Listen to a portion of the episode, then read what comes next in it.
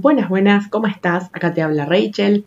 Y hoy quiero traerte un episodio que hace rato que te quiero traer, pero siempre me pasa algo. La primera vez que lo grabé no me gustó como quedó, quedó como que daba muchas vueltas para explicar lo que quería explicar. La segunda vez como cada vez que grabo noto una especie de vibración en, el fondo de los episodios, que me parece que es el micrófono de la compu que vibra entonces dije, lo voy a grabar con los auriculares del celu, pero se escuchaba súper bajito, así que bueno, esta vez dije, ya está, lo grabo así como salga y listo. El tema que te quiero traer hoy es cómo comprender a la gente jodida a través de la astrología, o mejor dicho, cómo la astrología me dio la humildad y la comprensión necesaria para ponerme en el lugar de estas personas. Por allá por mayo del año pasado, que fue que empecé a hacer un intento de hablar de astrología en Instagram, pero no funcionó porque necesitaba más espacio de caracteres. Pero en ese entonces te había hecho un post que decía algo así como para qué me había servido la astrología, una cosa así. Y ahí te contaba, pero de manera más risueña, un par de situaciones, como por ejemplo que le había contado a alguien cómo llegar a un negocio, entonces le había dicho, bueno, de esta esquina concurrida tenés que caminar tres cuadras para allá. Y cuando lo vuelvo a ver, le digo, ¿y encontraste el negocio? Y me dice, sí, pero tuve que caminar tres cuadras, no era ahí donde vos me dijiste que era. Y yo le dije, pero si yo te había dicho que era de ahí a tres cuadras. No, no, no, vos no me dijiste. Entonces, si yo no hubiese sabido que esta persona tenía Mercurio en Géminis y que Mercurio en Géminis, después de dos segundos de que te empezó a escuchar, ya tiene la cabeza en otro lado, yo hubiera dicho, pero ¿qué onda? ¿Se es o se hace? ¿Qué le pasa? Entonces, en ese momento me reí y listo. Pasamos a otra cosa. O, por ejemplo, a una persona le pasé un video que duraba más o menos como una hora y después me dice, ay, la verdad que no le pude prestar atención, es como que lo escuchaba de ratos y me ponía a hacer otra cosa, así que lo tengo que volver a escuchar.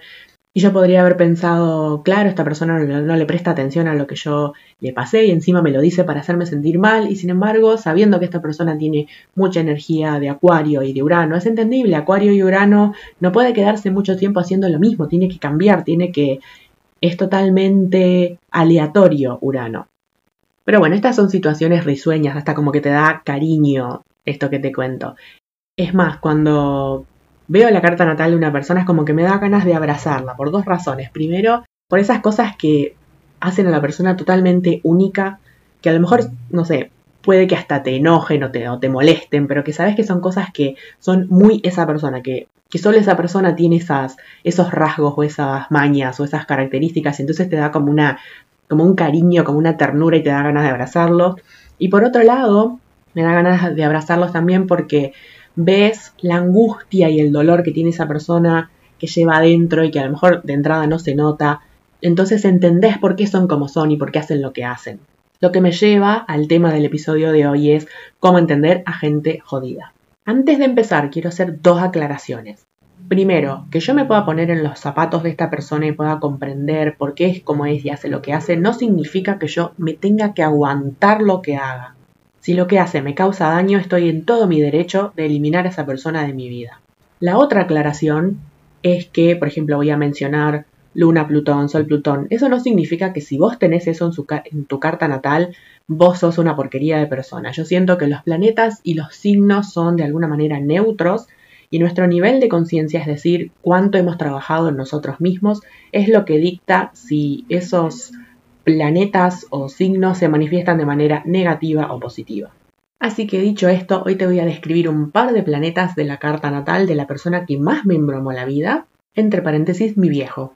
Entonces, esta es una persona que tenía Sol en Leo en conjunción a Plutón, es decir, Plutón estaba al lado del Sol, y a su vez esos dos planetas estaban en cuadratura a la Luna en Escorpio. Entonces, vamos a analizarlo todo por partes y después lo vamos a analizar en conjunto. Yo siento que la gente de cierta edad para arriba es como que especialmente a fines de los 70, principios de los 80, es como que hubo un cambio. Yo creo que fue por el descubrimiento de Quirón, que nos ayudó a estar más en contacto con nuestras emociones, pero yo siento que energías así un poco más, entre comillas, primitivas en el sentido de que Leo quiere brillar y todo ese estereotipo de, del ego y de querer ser el centro de atención, y Escorpio que está un poco más oscuro y más, no sé, controlador, manipulador. Siento que eso, si bien aplicaba para las generaciones más viejas, entre comillas, no aplica para las generaciones más jóvenes. A ver, no quiero decir que dentro de las generaciones más jóvenes no haya gente de porquería, pero sí veo en la gente más grande que hay mucho potencial desperdiciado. A ver, Leo es autoexpresión y Escorpio transformación. Pero siento que estas personas ni se han autoexpresado ni se han transformado. Entonces, vamos a leer estos signos de la manera más estereotípica, porque así era como esta persona los manifestaba, los expresaba. Entonces, esta persona quería ser el centro de la atención. ¿Qué pasaba? Que ese Sol en Leo estaba en conjunción a Plutón. Plutón en su energía más estereotípica es, entre comillas, destrucción. Si bien a veces para construir un edificio nuevo hay que tirarlo abajo primero, en el caso de esta generación era realmente destructivo con otras personas. Me parece una generación, los baby boomers, que por esta persona nació a principios de los 50, me parece una generación muy, muy egocéntrica y muy soberbia. La cosa es que esta persona cada vez que quería brillar lo hacía de una manera destructiva, o sea, lo hacía pasando por encima a otras personas, en lugar de hacerlo de una manera más respetuosa. A su vez, Sol Plutón tiene un poco esta cosa, de nuevo, siempre hablando de lo estereotípico y la expresión negativa de esta energía por el hecho de que estamos hablando de una generación más vieja. Pero Sol Plutón tiene un poco esta cosa de acá se hace lo que digo yo, temas de poder y de querer controlarlo todo, querer controlar el entorno y las situaciones y las personas, básicamente porque no quiero reconocer que lo que tengo es un tremendo miedo. Y si me suelto, digamos, si aflojo, me da la sensación de que ese miedo me va a comer, pero en realidad si aflojo me voy, me voy a dar cuenta que una que no puedo controlar nada y otra que voy a fluir con la vida justamente Plutón tiene este tema de la transformación. Entonces, si estoy continuamente transformándome, estoy en incertidumbre continua porque no sé qué es lo próximo que viene, no sé cuál es la próxima transformación. Y a estas personas que quieren controlarlo todo les da tremendo terror. Esto a su vez está en cuadratura con la luna en Escorpio. Entonces, si sabes un poco de astrología, sabes que Escorpio lo rige Plutón. Entonces, esto se ve mucho en las cartas natales de cosas que hagan eco, es decir, que son cosas parecidas. A ver, Sol Plutón tiene un tinte escorpiano, porque Plutón rige Escorpio, y Luna en Escorpio es como que a su vez está diciendo lo mismo. Ambos aspectos, ambas configuraciones están diciendo exactamente lo mismo. Entonces, a nivel de personalidad, esta persona es plutoniana, pero a nivel emocional también. Su luna, que está en Escorpio, es una luna regida por Plutón. Una luna en Escorpio entre comillas, negativa, es una luna que tiene tremendo terror a que otras personas se vayan de su vida y las abandonen. Entonces lo que hacen para, entre comillas, evitar que los abandones es asfixiarte y tenerte un poco más encadenado. Entonces, ¿qué es lo que va a pasar? Que vos lo que vas a querer a toda costa es huir despavorido de ahí. Entonces, como ven que vos te les estás escapando, te asfixian todavía más, entonces son realmente personas insoportables. Además, son personas que si está todo tranquilo, todo pacífico, empiezan a crear conflicto porque para ellos su hogar, su seguridad, su, digamos, como sentirse en casa es sentirse en medio del conflicto. Entonces son personas con las que nunca podés vivir en paz, es imposible, o imposible no, pero es muy difícil convivir con estas personas. De nuevo, siempre hablando con la expresión negativa de, de todas estas energías que te estoy contando.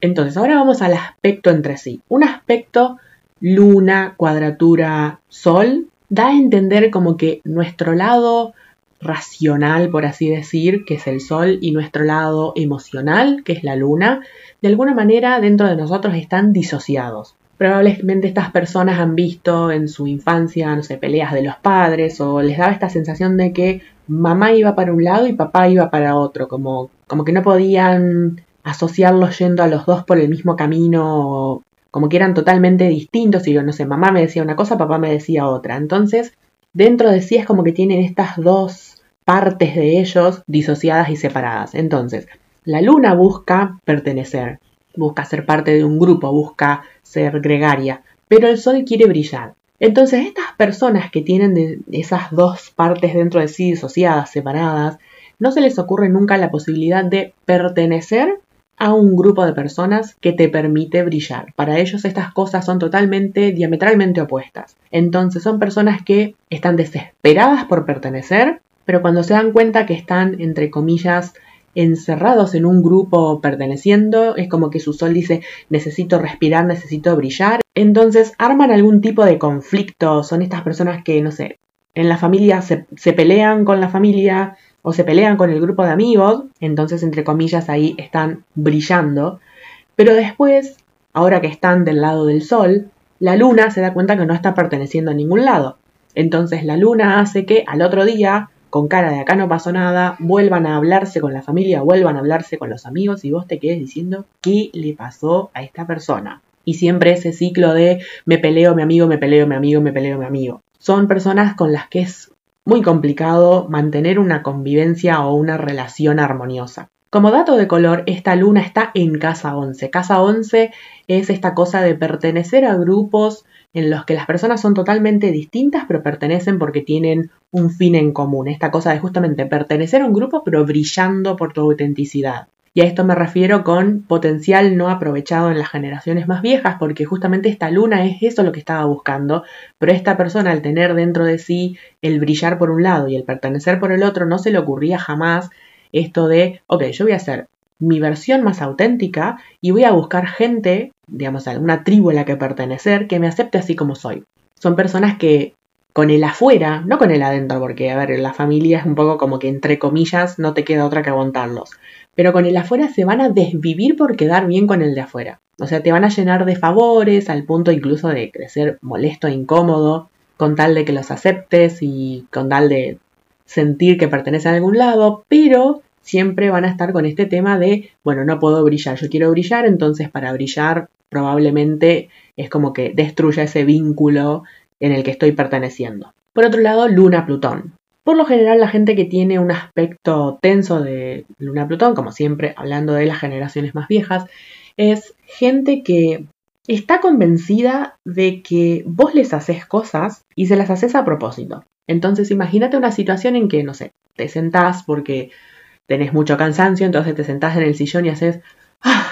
por el cansancio que tenés, y esta persona está convencida de que vos suspiraste para hacerle un desprecio. Y entonces después va a tener su actitud agresivo-pasiva todo el día. Y vos vas a decir, ¿qué le hice a esta persona? ¿Qué le pica? Yo no le hice absolutamente nada porque me trata mal y me mira feo y me hace cosas. Yo tengo una regla que es que, va, una regla, es un, es un dicho que yo tengo de que muchas veces esperamos que los demás sean como nosotros. Entonces, si vos esperás que alguien te esté haciendo a propósito algo, quiere decir que probablemente vos harías cosas a propósito. Entonces, justamente esta es gente que cuando se manda una cagada con vos, no solo que lo niega, sino que no lo reconoce y se hace la víctima, donde estas personas están, por lo general hay conflicto, es como que son el común denominador del conflicto, pero siempre van a decir, no, yo no hice nada, los demás son los que me hicieron las cosas, pobre yo. Todo este cóctel, todo este combo es receta segura para conflicto en relaciones, para que sea imposible convivir con esta persona. Obviamente si esta persona trabaja en sí misma tiene un potencial de transformación enorme, tiene la capacidad de ser una persona auténtica y que hace amigos que aceptan esa autenticidad, pero justamente esta persona no tenía esa capacidad de, de ver ese lado de la historia y solamente se quedaba en él de controlar a otras personas y de generar conflicto en las relaciones. Entonces, como te decía al principio, que yo comprenda todo esto y que pueda ponerme en el lugar de esa persona, no significa que yo tenga que aguantarme todo lo que esta persona me hizo. Como último dato de color antes de cerrar, esta era una persona que tenía ascendente Capricornio. Con el ascendente en Capricornio justamente lo tuyo es madurar y hacerte responsable. No podés hacer lo que se te canta.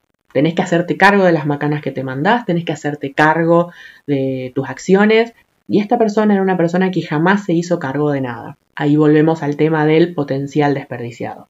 Espero que con este episodio te haya ayudado un poco a, ver cómo la astrología te puede ayudar a comprender a, a esta gente jodida que por ahí te preguntas, pero realmente uno puede ser así, a ver, ¿por qué es así esta persona? Bueno, siempre hay una razón, lo cual no significa que porque haya una razón esté bárbaro tolerarlos. Si te sirve el dato, esta persona tenía desorden de personalidad narcisista, que el episodio 13 de mi podcast, ahí hablé un poco de, bueno, cómo se siente convivir con una persona narcisista, así que ahí si querés como agregar un poco de información. Y con esto me despido, espero que te haya sido de utilidad y nos reencontramos en el próximo episodio.